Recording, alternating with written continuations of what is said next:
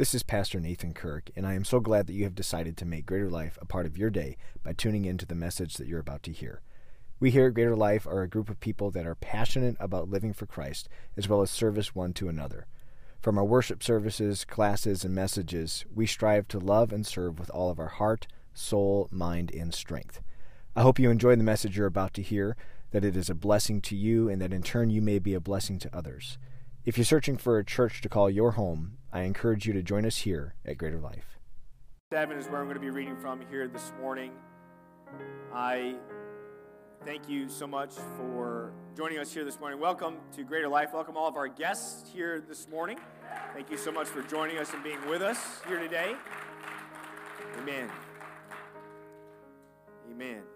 God is good, and He set you here on purpose. You're not here by accident or coincidence. You have to believe that. He's in control. You're not here by accident. You're not here by coincidence. You're here by design. So it's time to step into that design that God has. It's time to let the past go, somebody. I'm not even getting there just yet, but it's time to let the past go. It has held you back for so long. Don't you just want to let it go?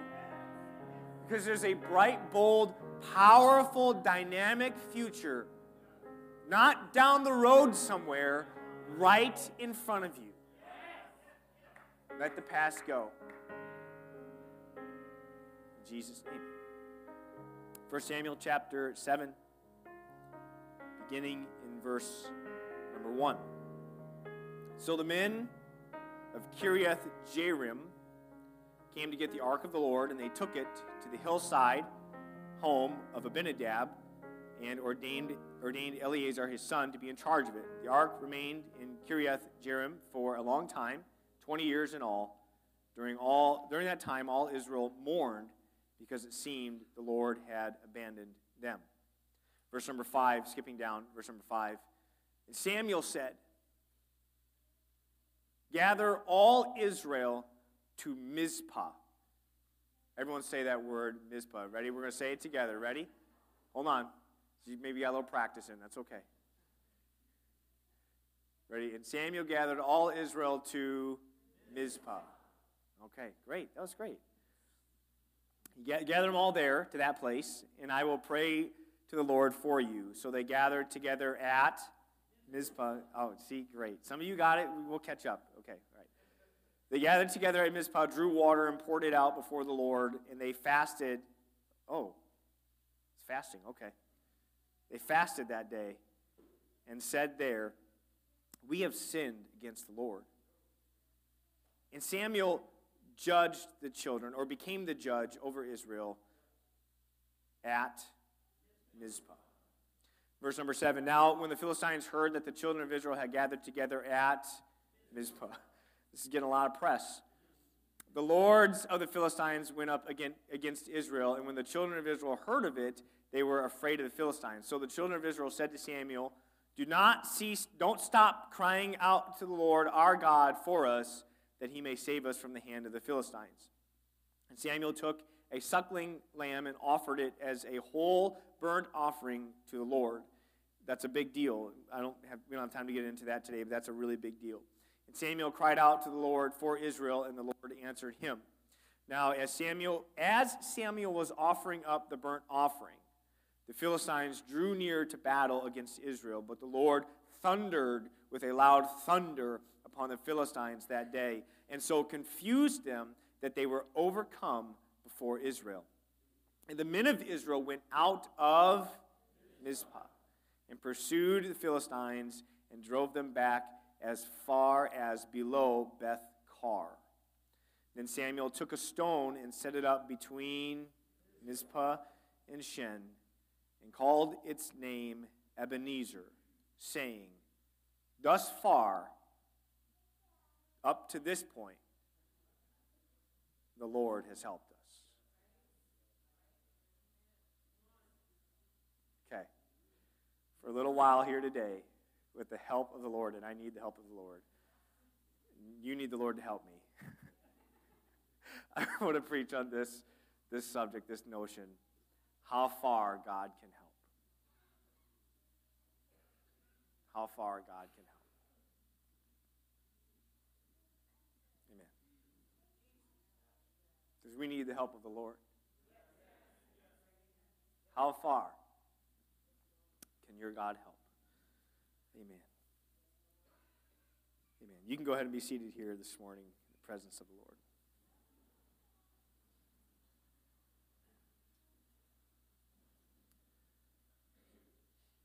We gave a lot of attention here today, and this passage gives a lot of attention, and so we should as well, to this place called Mizpah. Samuel, as he is kind of inaugurally coming in as judge in a sense over Israel, finds himself in a place where the people of God are in need of deliverance and they're in need of help. And so over and over and over again, this passage, just in these short 12 verses that we went over here today, over and over and over again, it mentions and highlights this one place, Mizpah. When the Bible does this, when there are significant events that take place, or when the people of God launch out from a certain point, there's a significance to the Scripture mentioning that and why that is taking place. And then in the redundancy, the intentional redundancy within Scripture that we find here today, we see it comes up over and over and over again, this place called Mizpah. So what is so important and what is so great about this place called Mizpah? Why would the Bible give so much attention to it in this passage of Scripture? We're going to go into the events of this passage because what's happening here is really, really powerful. But before we go there, we have to understand where they're launching from. Before we talk about the fact that the Lord came in and discomfited or confused the enemy so much so that Israel could pursue after them and have a victory, and there was a stone that was set as far as they went in their victory, and that almost preaches by itself if you understand where we might be going here today. But before we can get to any of that, there's a starting point that we launch from, and it's this place called Mizpah. We find that this Mizpah begins in the book of Genesis in chapter 31. Now, if you don't know the story, that's fine. I would encourage you to go back and read it because it's really actually it's kind of a really fun read and an exciting story and really interesting. And also, there's a lot of intrigue and there's deception and some depth and relationships that are taking place there. So without getting into all of that, what we find here is in Exodus chapter 31, Jacob is fleeing his father-in-law Laban. And as he's fleeing his father-in-law Laban, who was deceptive and who was kind of a trickster and a deceiver and a controller, as he's fleeing his father-in-law Laban, they have a final confrontation. And in that final confrontation, they stand one to another and they agree that they're going to part ways and leave one another. And in their parting, they both take stones, and there are groups of men, and people take stones, and they heap it up as a memorial, as oftentimes we find in the Old Testament, and they build a memorial to commemorate something. And in their commemoration, what's so interesting in this passage, and it's almost, I think, unique to this passage, what we find in Genesis 31 is that Jacob calls it one thing, and Laban calls it another thing. They both say, this is what it means to me. Yeah, okay. Then unless you're one, it doesn't matter what memorial you try to build. It doesn't matter how many stones you stack up or what you think that you're doing unless there's unity. It doesn't matter. But what happens at the end of their parting of ways, and this is in Genesis 31 in verse number 49, it's upon leaving, Laban also calls this place, they've both named it something, and if you want to go read what they've named it, they're these really, these names that when you're preaching or teaching, you don't like to try to pronounce them because it just doesn't work for us. But upon leaving, Laban calls it a third name, and he calls it Mizpah, and he says this, he says, because he said, may the Lord watch between you and me when we are absent from another. I think that's a really potent statement that they're saying we're making an agreement, but it's not just between the two of us.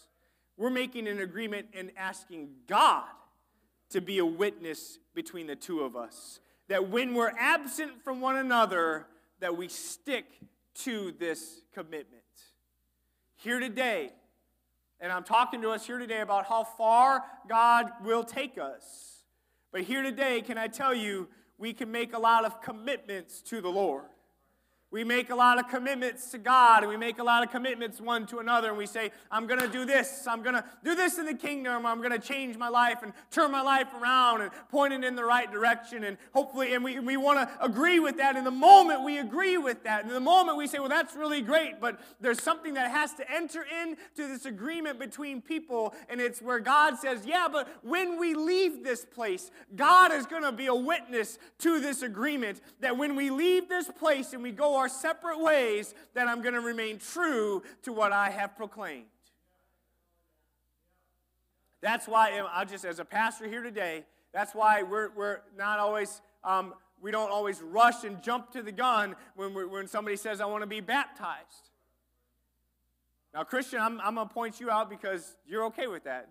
So I'll ask forgiveness later. Now, this man asked me, and he asked maybe some of you all as well, maybe talked to some of you, asked if he could be baptized. Because we baptize a little bit differently than most of the Christian world might. Because we do it according to the Bible. I don't know. It's weird. It's weird. Yeah, the right way. I don't know. Go figure. If you look throughout all of Scripture, the only way that anybody was ever baptized is in the name of Jesus Christ. That's the only way. It's taking His name and putting His name on your life. Christian, it has to be baptized, and so, and I'm not doing this to embarrass you, I'm doing this to come alongside of you here today and to support that. Yeah, he demanded it, he didn't ask. He said, baptize me. I was like, well, okay, well, let's just talk a little bit here. Because it's a commitment that's being made. It's not just ceremony. It's far from just tradition. You're taking His name, putting it on your life. So that when you leave, because we're baptized, and we'll kind of high-five and shake hands and hug and cry, oh, this is great, but when you leave here, that there's a commitment that's made between you and God, and God's witness to what's going on, and He's saying that I want to make sure that when we leave here, God is still witness, and He's still a part of this commitment that's being made. It's a commitment. It's a commitment. We come to the altar, and we make commitments. We come to one another. We talk to one another. We make commitments all the time, and that's fine. Commitments are fine. They're more like resolutions, but we make all, that's fine. That's good to do. It's good to do relationally, but can I maybe just share with us here today that God needs to be in the middle of it? He's got to sanction it. He's got to be a part of it. If you're here today and you've not been baptized in the wonderful name of Jesus Christ for the remission of sins, can I just tell you that you can be today? Today. This day. But it's a commitment. We want to take it seriously. Not only that, but the Lord, the Scripture guides us and tells us that not only does He, is it incumbent upon us and important for us to make that decision to be baptized in His name, but also to be filled with His Spirit. To be filled with the Holy Ghost, with the initial evidence of speaking in tongues. Can I tell somebody here today that if you have not yet received the Holy Ghost, if you've not yet received the baptism of the Holy Spirit, God wants to take you farther in your relationship with God. He wants to take you deeper than you've ever been before. But there's something that we have to do. An agreement where we say amen, but God, I want you to be in the middle of this. So when we part ways, God is a witness to what's going on.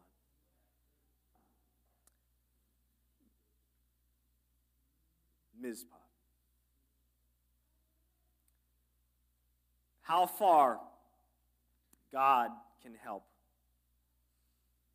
The world today, on this February 27th, 2022, is not as it seemed like it was just a week ago. There is war in our world. In the Ukraine, right now, it's several hours later, but in the Ukraine, there's war raging, fires burning, families torn apart, citizens armed, average, everyday citizens armed for battle, people fleeing, millions of people fleeing into surrounding countries.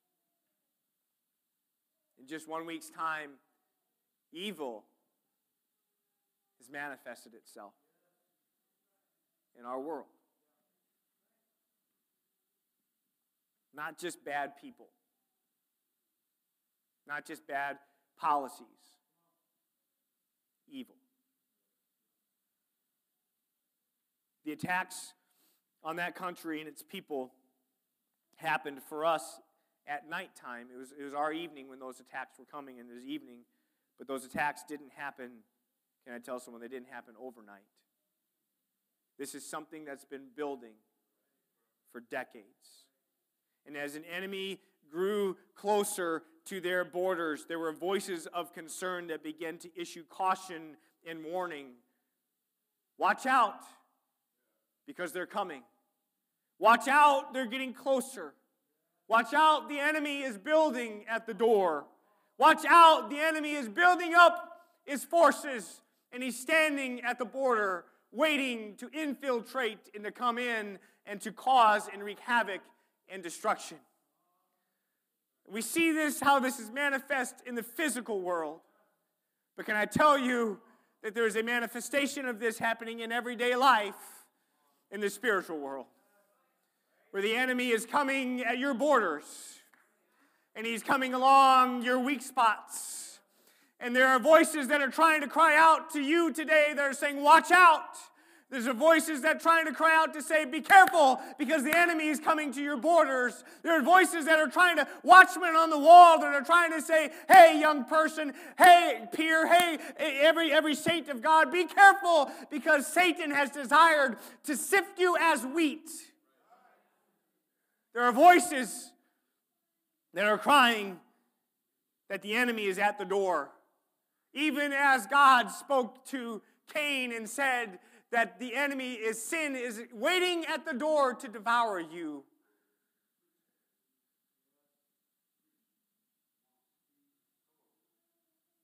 And it happens just like that, and one day we're at war.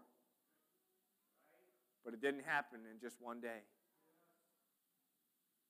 I know this is probably a little bit heavy on this Sunday morning here today, but as a pastor and as a church and as a people, I don't want us to be tone deaf to what's going on in the world around us. And if I can be maybe a little straightforward, you see the imagery on the screens here, and maybe this is imagery that you've noticed in the news cycles or whatever you're consuming. Can I just be a little frank here today and say this, that this doesn't look altogether different than some of the streets of Minneapolis a couple of years ago. Different contexts, I understand. Same root. Sin. Evil. Now, don't start painting me into a corner and saying that I'm trying to call somebody or anything. Look, I'm not getting into the political conversation. We got to start seeing past that. You know why? Because this is what the enemy wants you to focus on. And it's a bait and switch. Focus on this while I destroy you over here.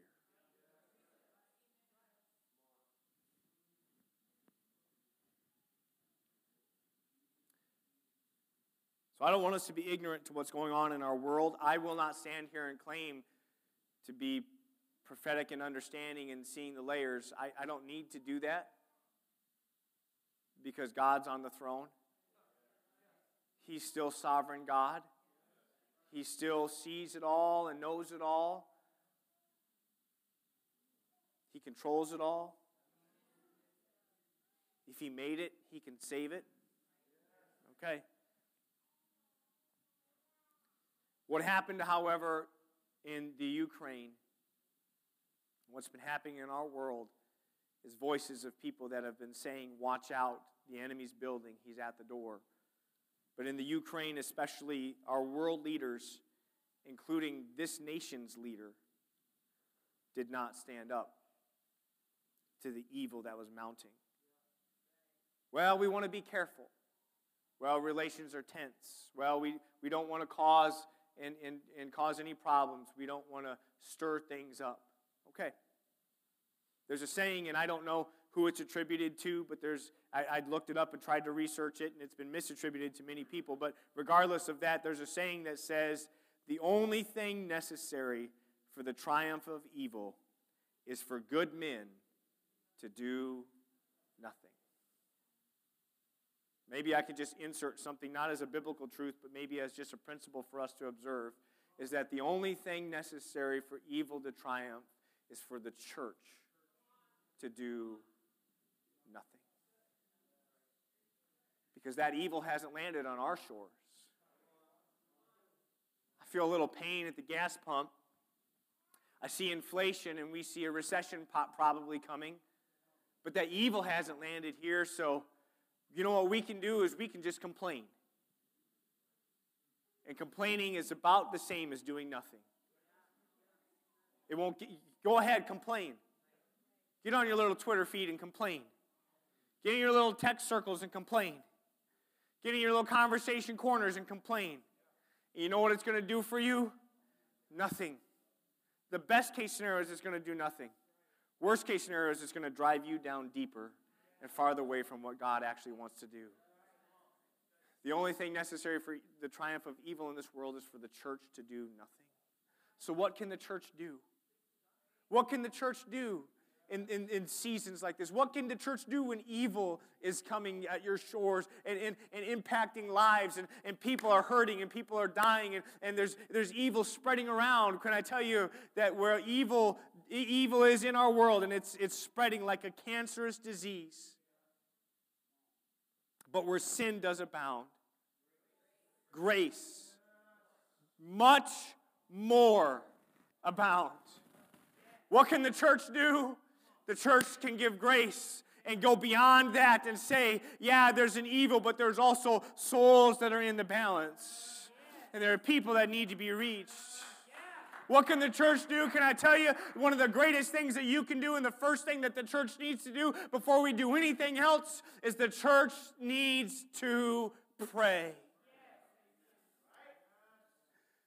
Right now we're researching, I'm doing some research on fundraising that for Ukraine and for our missionaries and families that are over there that we want to be able to bless, and we want to make sure that it's going to the right places, right? We want to make sure it's not just being wasted somewhere along the way and co-opted by other entities. So I'm doing some research on that and trying to find the right one and opening this up for us. And we can give, so we can give and we can and donate and we can maybe even want to go and we can put on our colors of blue and yellow to support the Ukraine and that's fine. Do all of those things. I don't have anything against that, but it doesn't really amount to much of anything if the people of God won't start with prayer. Prayer. Church, somebody hear this preacher today. If you don't hear anything else in the entirety of this message, just hear me, hear my heart today on this, is that if you want your situation to change or the world's situation to change, I don't know what we're going to do to change it. I don't know how to fix it, but I know this, if a people will pray. 2 Chronicles 7:14, if my people who are called by my name will humble themselves and pray. And pray, and pray, and will turn from their wicked ways, and seek my face and turn from their wicked ways. Then I will hear from heaven. Then I will forgive their sin. Then I will heal their lands. Pray. What can we do for the Ukraine?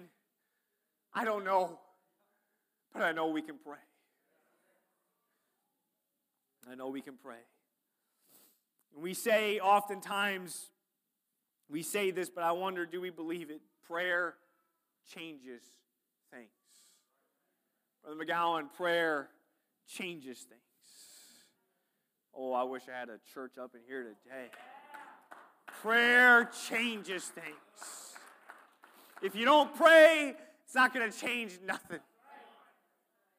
But prayer by itself won't do it. I understand that. We need more than just prayer, and that's fine. We can have more than prayer, but without prayer, you can't do it. Go ahead, Peter, get locked up in prison. Go ahead and be scheduled for execution. But what did the church begin to do? They didn't put out protests. They didn't picket. They didn't have a GoFundMe. They didn't have a line that started to cause havoc in the streets. What did the church do? They got inside their homes. They got together with one mind, and the church began to pray.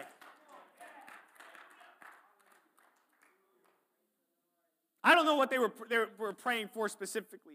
I don't know if somebody said, "Lord, send an angel to Peter and wake him up again." I don't know if anybody said that. We're not told that. You don't need to know. Oh, Lord, fix it the way I think it should be fixed. No.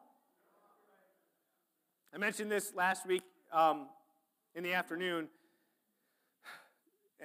I'm way off this here today, but that's fine with me.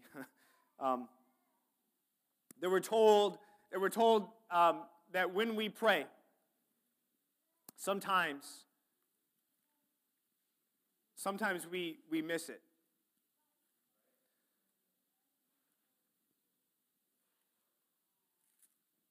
We're told that in James, when we pray, it says we have not because you ask not. And you might ask,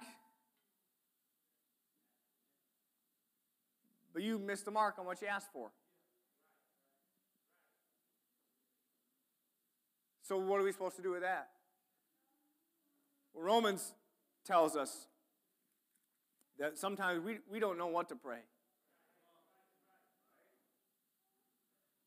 Anybody ever been there before? Bunch of liars. Come on, someone. Anybody ever been there before? You don't know what to pray? You got all these problems, you don't know what to pray? But the Spirit makes intercession for you with groanings that can't be uttered. So if you don't know what to pray, pray in the Spirit, because you'll hit it right every time. Every time. Okay. But this goes to our message here this morning. I don't want to get too far off track. This goes to our message here today, how far God can help. Because if I'm being honest with us here today, if we're being honest with ourselves, praying in the Spirit takes a little energy and a little effort. It's not easy. It's a challenge. Doing the work of the kingdom and the work in the Spirit is something that draws from our strength. But what it requires mostly, before, even above and beyond our physical strength, is it requires a death to our human will.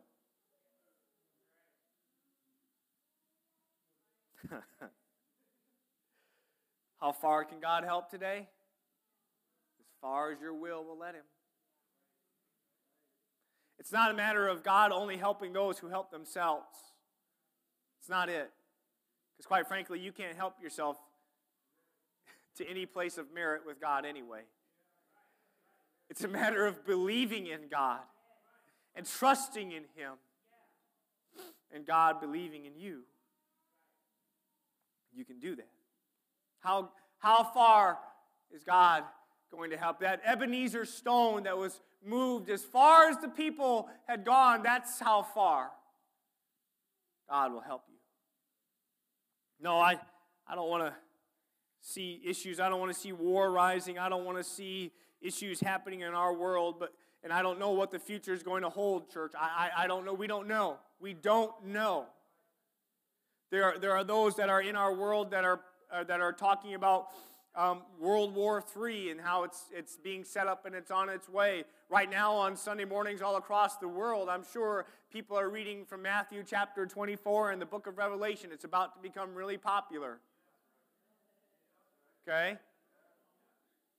That's fine. If you want to go read those and study those and have an enjoyment and fulfill your time with all of that, that's fine. Go ahead and do that. But can I tell you, God, He is the author. He's in control. And so much of what this book tells us, we're not going to know until after the fact. So maybe our time is better spent saying, God, when I'm waiting for you to return, I'm just going to keep marching this stone forward. I'm going to keep moving this stone forward so that I can keep progressing forward. And you're going to do whatever you're going to do. He sets kings up. He takes them down. He sets nations up. He takes them down. What the church can do is let Him do what He's going to do and say, God, I'm just going to keep advancing this stone and moving it forward.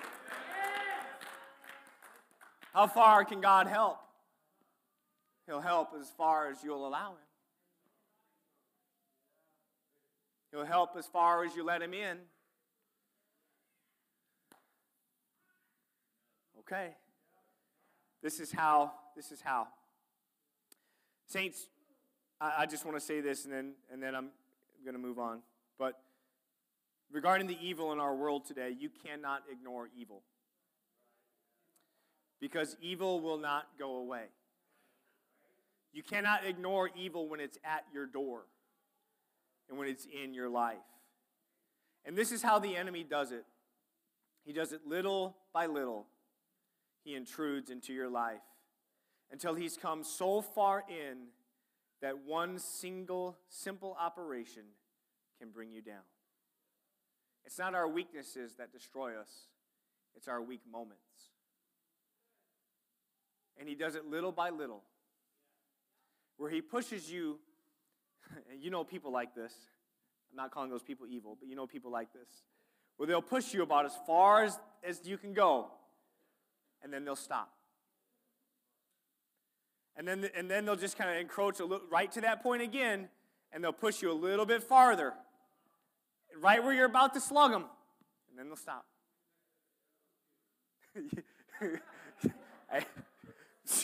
The kids downstairs? Okay. Just everyone, that's Pastor Haddon. That's not, but I'm not saying he's wrong. I'm just saying. And then they'll push you a little bit farther, and farther and farther, until finally, all they have to do is just, with one finger, push the button, and it's war. That's how the enemy does it. We cannot be ignorant, Scripture tells us, of Satan's devices. In the Greek for that is his methods. His methods. So the enemy is pushing. Can you feel evil pushing? So what do we do when the enemy pushes? I'm not real smart, so I just go to Scripture because that's my friend, and that does the thinking for me. But as far as I can discern is that when the enemy comes in like a flood, the Spirit of the Lord will raise up a standard against him. As far as I can discern, resist the devil. But it doesn't start with resist the devil. Submit yourself to God. Resist the devil, and he will flee from you. Simple as that. Devil, you don't have any room in my house. You don't have any room in my life. You don't have any room in my mind.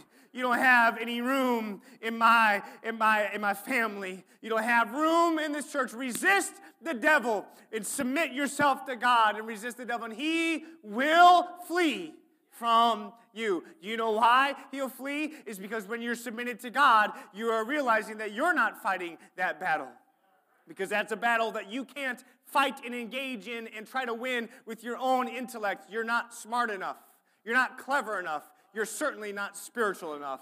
But what happens is that when we submit to God, we find God's ways of winning those battles, not our own ways. And God's ways win every time. But the question is, how far do you want God to help you in your battles? Do you want to just win the same battles you've been winning for 30 years? Are you ready to finally slay some giants and to kick them out of the land and have them stop occupying the territory that doesn't belong to them anymore?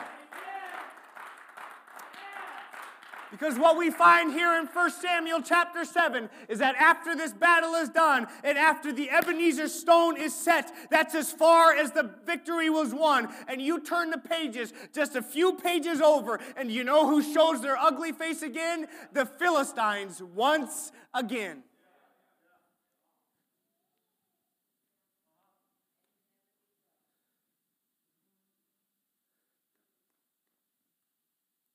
Sometimes we get this idea that, that because I've set a stone, that that's as far as I can get.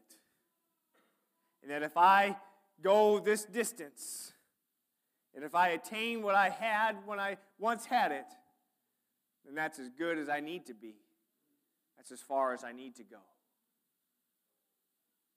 But do you know where this Ebenezer stone was set in the Promised Land? Well within the boundaries, well into the mainland, and well outside of the most fruitful land that there was in the Promised Land. That's as far as they got. They missed the best things that God had for them because they settled for victory to a certain point. And God was... I don't know, but as far as I can read Scripture, his plan from the very beginning was to take that land and cleanse it out. Clean it out. And for God's people to occupy and to live in the promise that he had for them. But do you know what kept Israel stumbling time and time and time again? It was that they only went so far. They stopped short.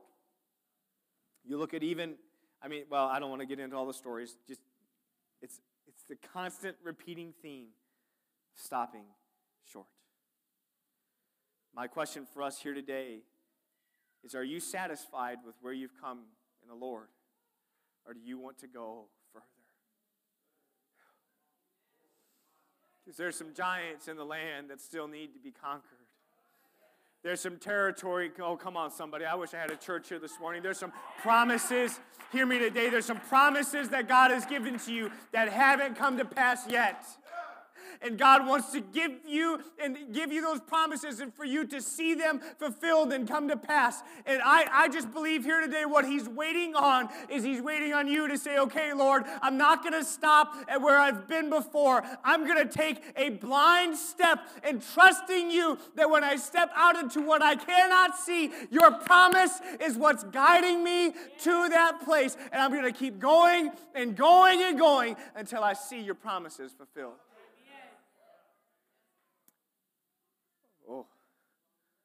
How many have, it's nothing to be ashamed of, because I'm already raising my hand, so I'm with you already, but how many have promises that God has given you and promised you that you've not yet seen fulfilled in your life?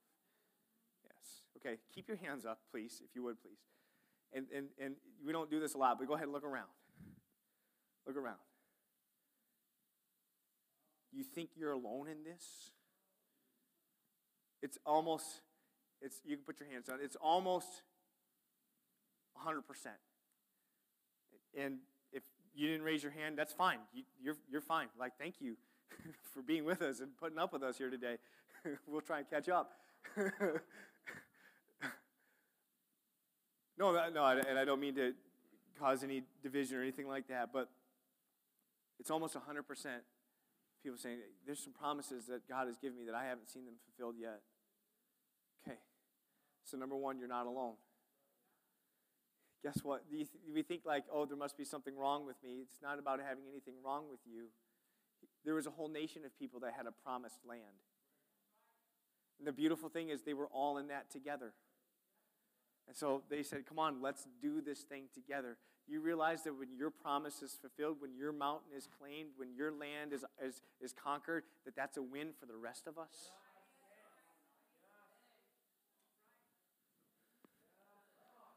Come on, someone. That God is, some of you have been giving promises of healing, and you haven't seen it yet. Come on, someone. I'm just trying to help our faith here today. That you're not alone in this. That God's going to bring you through this. I don't know how, and I don't know what it's going to look like, but God's going to bring you through this. That he's not the author of confusion, that he's going to bring you through this. He doesn't want to just stop part way. He wants to bring you through to get the healing that he has promised you and designed for you.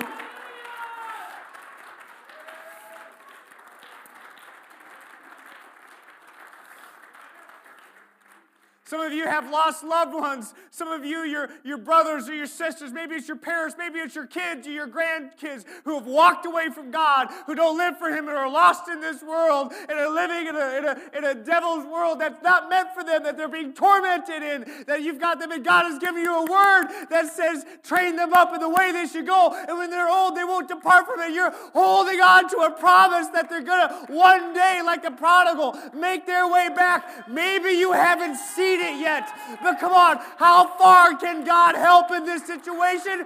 As far as I'm willing to go, God is going to come with me. As far as you're willing to go, God will go with you.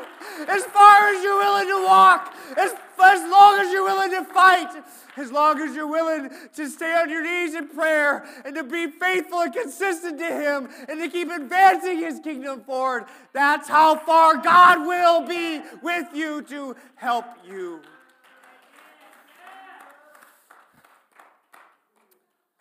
How far can we go? How far? I'm going to begin to close here this morning, because there are promises all around us. There's testimonies too, though. There's testimonies of the goodness and the faithfulness of God. Come on, someone. If you've got a testimony, raise your hand. Come on, if you're not raising your hand, you are a liar. You are a walking testimony. What has God done for me? He gave you another chance. He didn't quit on you. Even when we quit on him, he didn't stop loving you. His goodness and mercy followed you. As we look all around here, there's testimonies of healing. Can I get a witness? Come on, someone. Come on, someone. Testimonies of healing. All across the, come on, someone, just, I wish you'd just raise your hand and just wave it. Just wave. Come on, there's testimonies of healing. If you've seen the healing of God in your life, you know God, look at us. We're just so professional and polished and Pentecostal and apostolic that we don't got a wave offering in us anymore to give God a little bit of praise for what he's done. Well, I just wave my hand quietly, but I'm not going to give God praise. Come on, somebody. There's testimonies of healing all throughout this place where God has showed up and he's healed bodies and he's healed minds and he's restored people's lives back to health and where they, it's all over this place.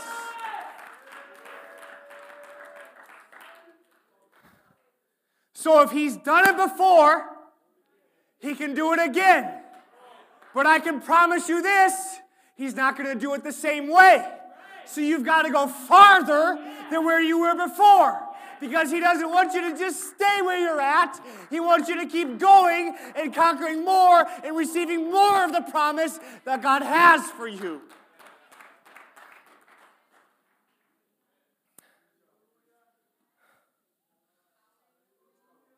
Oh, hallelujah. Some of you are talking about the promises that God has given you about lost loved ones coming in and prodigals coming home. I wonder if there's a hand or two that'll go up and will say, I got a testimony about that too. Come on, someone. Come on, there's only been like 2 or 3 people that's got a hand that's got a testimony about prodigals coming home. Come on, somebody. Some of you don't even know what you're talking about right now. Are you serious? How many of you know a prodigal that's come home? Thank you. Thank you. And there's nothing to be ashamed of.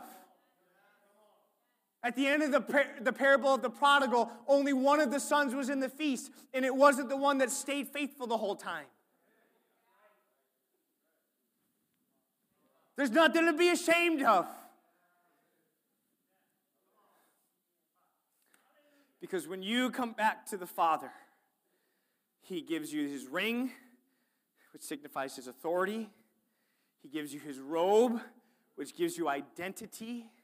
He gives you new sandals on your feet that gives you proximity. And He says, come on in to the feast and feast with me. There's nothing wrong. Oh, come on, somebody. Powell, come on. I wish I had a church, Brother Powell. There's nothing wrong with being a prodigal. There's nothing wrong with being a prodigal. It's not some scarlet letter that you wear.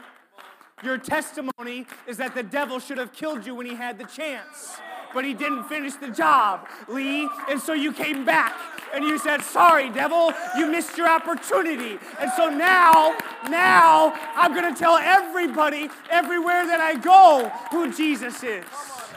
Come on. There's no shame. There's no shame. He took the shame of the cross so that you can walk without shame and without guilt.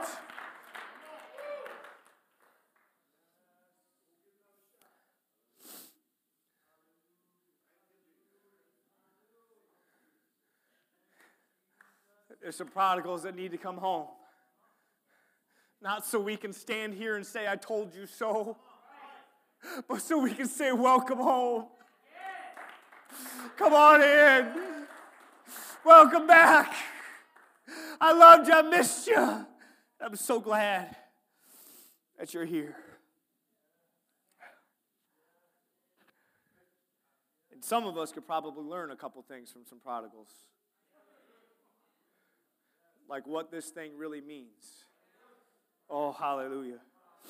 I'm sorry, I'm not even, if you saw what was on these pages, it doesn't even match anything that I'm saying, but that's fine. I think the Holy Ghost is talking to us here today. Some of us, we've lost the value of what this thing means. We lost the value of what it means to be saved. What it means to not be confused or lost in this dying world. Sometimes we lose the value of what it's like to wake up in your right mind and to not be afraid and overwhelmed by anxiety and fear and the oppression of this world. We lose the value in that. I wonder if maybe we could revive the value of what it is to be a child, a son, and a daughter of the living God. Thank you, Jesus. Thank you, Jesus. Thank you, God. Thank you, Jesus. Thank you, Jesus. Thank you, God, that I woke up this morning in my right mind. Thank you, God, that I have peace, the peace of God that passes all understanding. Thank you, God, that I've got a name, a new name written down in glory. Thank you, God, that I got your name on my life. I got your spirit inside of me. Thank you, thank you, thank you, Jesus. Thank you, Jesus. Hallelujah. Because when you realize just how valuable this Jesus is, when you realize just how valuable your salvation is, that little carrot that the devil's trying to hang over you to try and get you to get a little closer to him and go his way isn't going to hold any value any longer. Devil, you thought you could trick us with something so meaningless as that? When I live under the umbrella of the mercies of the King of Kings, do you think that that matters to the people of God?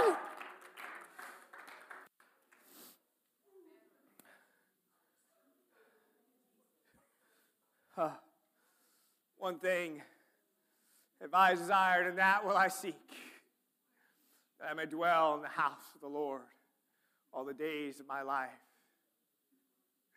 that I may inquire in his temple.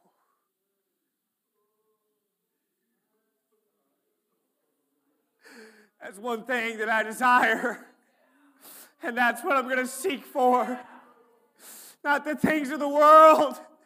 The world that's falling apart all around you.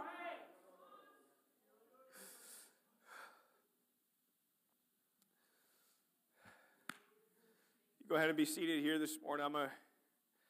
I know what I'm feeling. I know what you're feeling. So we're going to get some. I got to bring this out to a close here today.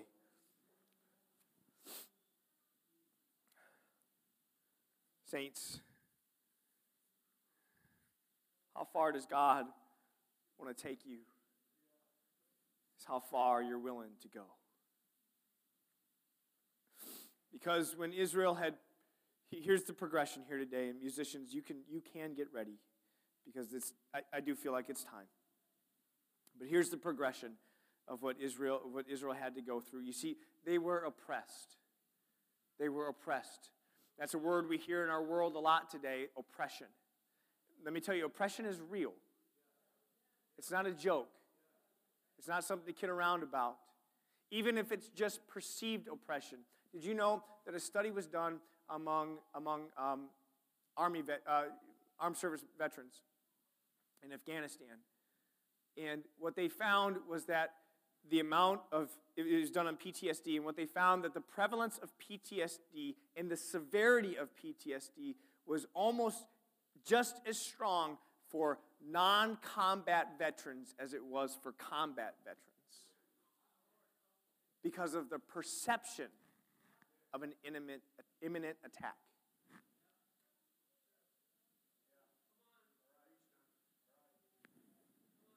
So we think, oh, you just perceive oppression.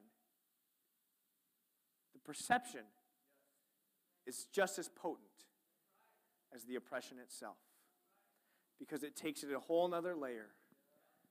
It's just as real. Whether we see, and here's the other thing, we don't even understand, many of us, we don't understand what oppression is until we've walked a mile in someone else's shoes. Okay? We don't even understand what that even looks like until we've walked a mile in someone else's shoes and lived a day in their life. So be fair here today and be honest. Oppression's no joke. We live in a world that's where it's going to. Oppression. You don't think that that's the case? I mean, I think it's everywhere. Look around you as I don't want to get in trouble, but I'm just going to be honest here today. Look to our neighbors to the north. And to think that it can't happen here. And we've been saying this for a while, so this is nothing new to us. But what the world is doing is the world and the evil in this world is narrowing down the scapegoat to the church. One of the reasons why you see so many denominational churches now embracing sinful culture. Is this okay this morning? I hope there's a Bible church. Anyway. And one of the reasons why is because they want to be included in the conversation. They want to be brought to the table of compromise. And so they're whittling away, and getting it narrowed down to people of the name of Jesus Christ. And that stand for the truth of what the Word says. Oppression. So what do we do in the face of oppression? We follow in line with this word. You can do anything that you want to do, but can I tell you, a lot of what you want to do in this world today isn't going to make a difference. Oh, boy. Sorry. Don't mean to step on somebody's toes. You can get on social media after the fast. You can get on social media, and you can go ahead and blast out all you want against anti-this and anti-that. That's fine. You can do all you want. But what's that going to do for you? What's that going to do for the cause? especially because who controls the media anyway. I'm getting in so much trouble today. Hope this is all right. Just trying to give you some truth here today. What I feel is truth anyway. Hope you receive this. So we can do all of these things in all of these contexts, and that's fine if we want to do that, but really, where is your help? We follow what the word of the Lord tells us, and what we find in First Samuel chapter 7 is that what the people of God did when they found that they were oppressed, they didn't stand and shout and yell and go on their tablets and write all these things against their oppressive adversaries. What they did and what the man of God told them to do is he said, first and foremost, get your life right. Get your life right. I want God to help me. And I think everybody here would say, yep, I want God to help me.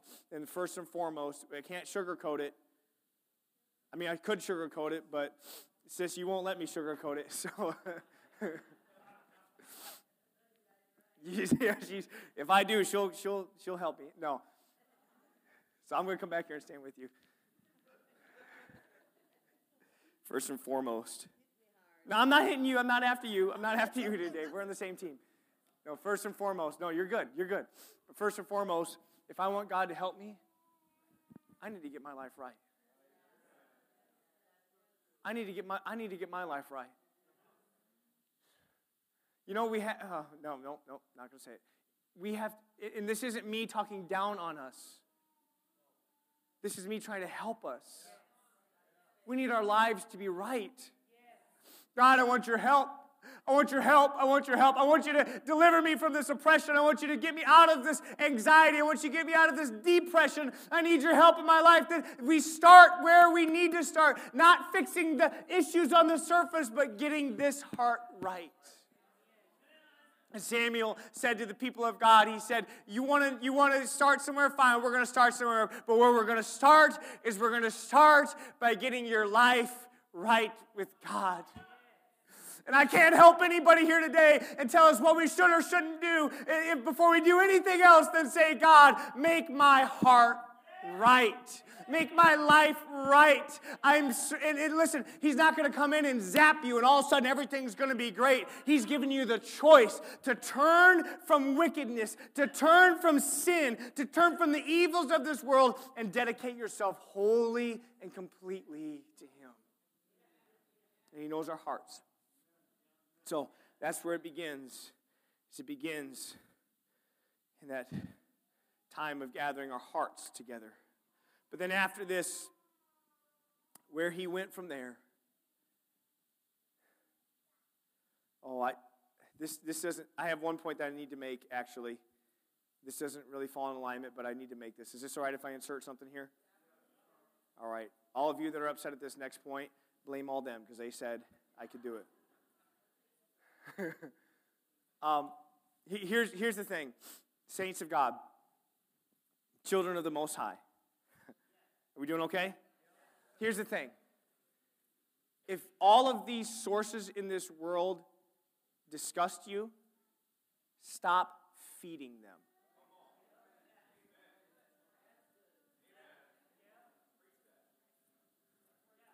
Is that okay? If you don't like them, and if they're corrupting, stop feeding them. Cut it off. Be done with it. We've been on this media fast for a month, and for some of us, maybe it feels like a year. Maybe it feels like a decade. I don't really know. But you don't have to pick everything back up when it's over. You can let it go and be done with it. That's all. It's good.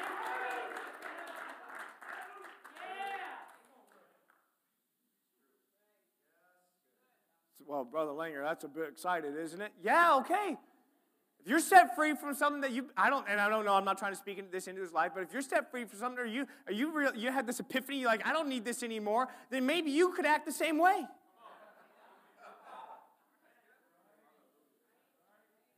Okay, all right.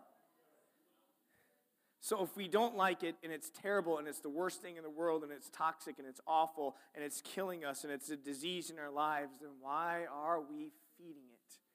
Why are we bringing it into our lives? It's this cyclical relationship where we consume it and we give it power. And we consume it and we give it power. And we consume it more and we give it power. All the while we go, I don't really know why things are going on in my life. Because we're consuming it and giving it power. But if you just stop, you don't have to destroy it.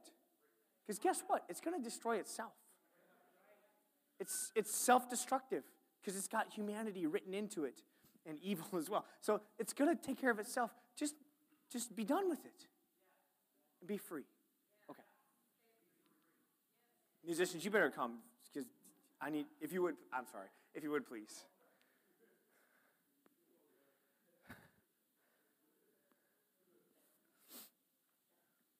So where do we start? We start with making sure that our hearts are right. We stand here together this morning. How far can God help you?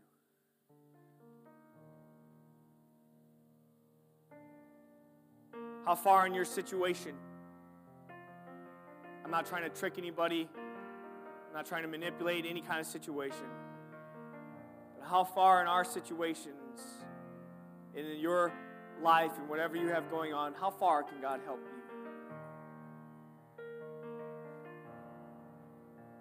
you? How much faith do you have? Come on, somebody, how much faith do you have?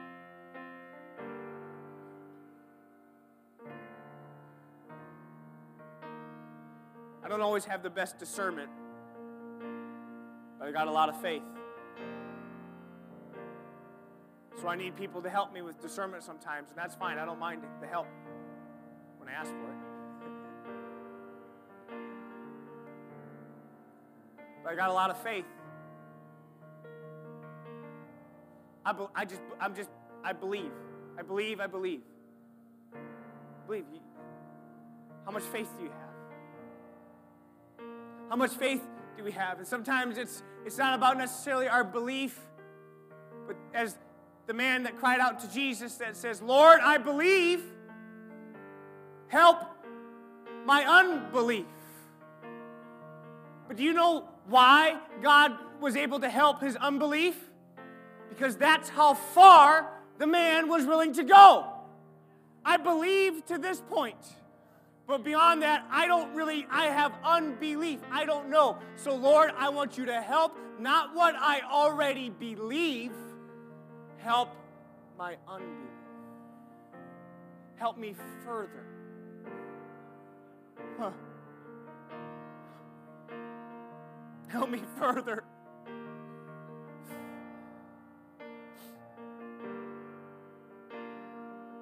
God, I believe that you can... I believe that you can help my health situation. I wonder if you can help you further than just helping you get through treatment. But he can help you to healing and recovery. God, I believe that you can help me with my addictions. Yeah, maybe we can believe him for helping us with our addictions. But what if he wants to help you beyond your addictions and into complete restoration and reformation and recovery? What if he wants to help you way out there?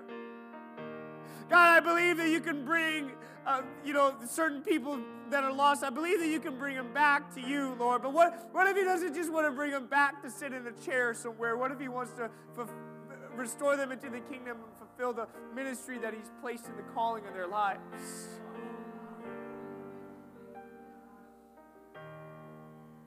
What if? God, how far can you help us? As far as you're willing to go.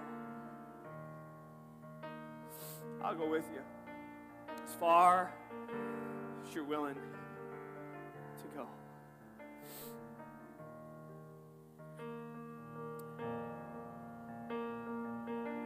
So I think it's time here today about to engage and take some steps forward.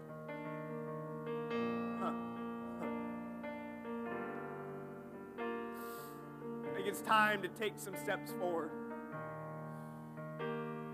There was, last thing here today, David Dunnigan, can I borrow your cane? Can you fold it up for me? Now, don't worry, I'm not going to have anything to, you don't have to do anything else. Can you fold it up for me? You can't fold it? It's not folding right now? Oh, it's a solid piece? Okay, got it. No problem. But in the book of 2 Kings, there was a king in Israel. His name was Joash. And he went to Elisha because Elisha was dying. And he went to Elisha the prophet, and the people were oppressed. And so he said, take an arrow and shoot it out the window. So he takes an arrow and shoots it out the window, and significance is given to that. It's a beautiful story. Then he says, take some arrows. Smite them, hit them on the ground. So you can see Joash, a king. Oh, what? All right. So he takes some arrows, and he hits it 1, 2, 3 times. He's done. He's done. He's checked out. So I guess that's, I mean, the arrow thing was pretty cool, but on the ground, I don't get it. God doesn't need you to get it. He's not asking you to get it. He's just asking you to do it. And the prophet gets angry at him. He says, you should have hit it 6 or 7. You should have hit it way more than that. And you should have, if he would have known what it meant, he would have just kept going and going and going until there was nothing left of those arrows. How far can God help you? As far as you're willing to let Him go. As far as you're willing to stay. As open as you're willing to be. That's how far your God can help you. I'm going to open up the altar at this time. If you want to come up and pray, I want to invite you. I don't know what your need is. I don't know if it's a family member or a friend. I don't know if it's a sickness or a disease. I don't know if it's finances or your job. I don't know if it's oppression or depression or anxiety. I don't know if there's some unanswered promises yet that you have not yet seen them come to pass. And we're not putting God on a timeline, but it's just stepping out there and saying, God, I still believe, and I don't want to just go up to the stone of the promise. I want to go beyond that, Lord. I don't just want to stay at the place where you originally gave me this promise. I want to go beyond that stone, Lord God. Go beyond that place of promise and to walk in trust and in confidence with you that you are going to see this through. Well, you want to know how far God can help you? Why don't we just find out here together this morning? In Jesus' name, let's call out to Him right now. Jesus, come on. I want more of You. I want to go farther with You. I want to go farther with You. If you need something, and if you need a healing in your body, or if you need restoration in your mind, Jesus, I want to go farther with You.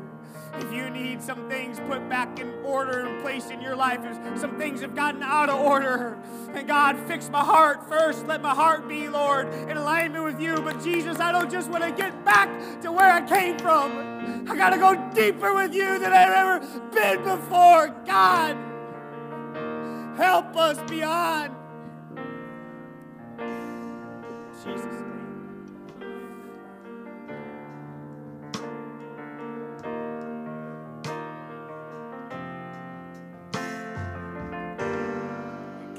Of Abraham, You're the God of covenants and faithful promises. Time and time again, You have proven You do just what You say. Though the storms may come and the winds may blow, while we may stay fast, and let my heart